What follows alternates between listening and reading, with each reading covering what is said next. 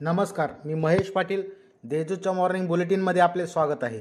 पाहूया नंदुरबार जिल्ह्यातील आजच्या ठळक घडामोडी. शिक्षकांच्या वेतनासाठी शिक्षण उपसंचालकांनी दिला सव्वा कोटीचा निधी.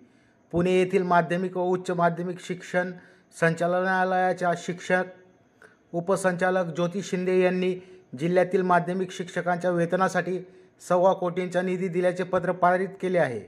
दिवाळीच्या आधी ऑगस्ट महिन्याचे वेतन मिळणार असल्याने कर्मचाऱ्यांच्या चेहऱ्यावर हसू आले आहे. नवी रीडिंग घेऊन विजेचे बिल पाठवावे अन्यथा नवापूर येथे राष्ट्रवादीतर्फे आंदोलन.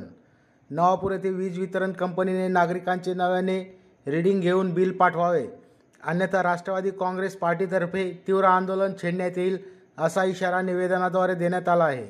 या निवेदनावर जिल्हा चिटणीस अमृत लोहार विरोधी पक्षनेते नरेंद्र नगराळे नगरसेवक खलील खाटीक आदींच्या स्वाक्षऱ्या आहेत.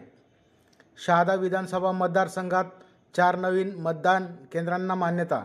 मुख्य निवडणूक अधिकारी महाराष्ट्र राज्य यांनी एक जानेवारी दोन हजार एकवीस या अर्हता दिनांकावर आधारित छायाचित्रासह मतदार यादीच्या विशेष संक्षिप्त पुनर्निरीक्षण कार्यक्रमाच्या अनुषंगाने भारत निवडणूक आयोगाने नंदुरबार जिल्ह्यातील शहादा विधानसभा मतदारसंघातील नावात बदल करण्याचा प्रस्ताव व मतदान केंद्रात बदल करण्याच्या प्रस्तावाला मान्यता दिली आहे. यासह शहादा येथील चार नवीन केंद्रांना मान्यता देण्यात आल्याचे जिल्हाधिकारी तथा जिल्हा निवडणूक अधिकारी नंदुरबार यांनी कळविले आहे.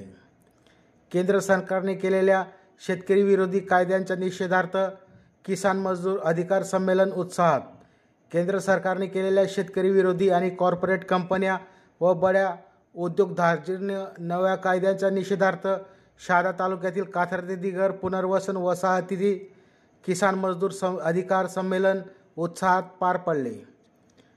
चालकाची लूट करणाऱ्या तिघांना अटक. नंदुरबार निजर रस्त्यावर आयशरवर दगडफेक करत चालकाची लूट करणाऱ्या तिघांना गस्तीवर असणाऱ्या उपनगर पोलीस ठाण्याचे पोलीस निरीक्षक दीपक बुधवंत यांनी रंगे हात पकडले.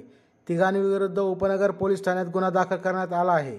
या तिघांना न्यायालयात हजर केले असता त्यांना दोन दिवस पोलीस कोठडी सुनावण्यात आली आहे. या होत्या आजच्या ठळक घडामोडी. अधिक माहिती व देशविदेशातील ताज्या घडामोडींसाठी देशदूत डॉट कॉम या संकेतस्थळाला भेट द्या. तसेच वाचत रहा दैनिक देशदूत. धन्यवाद.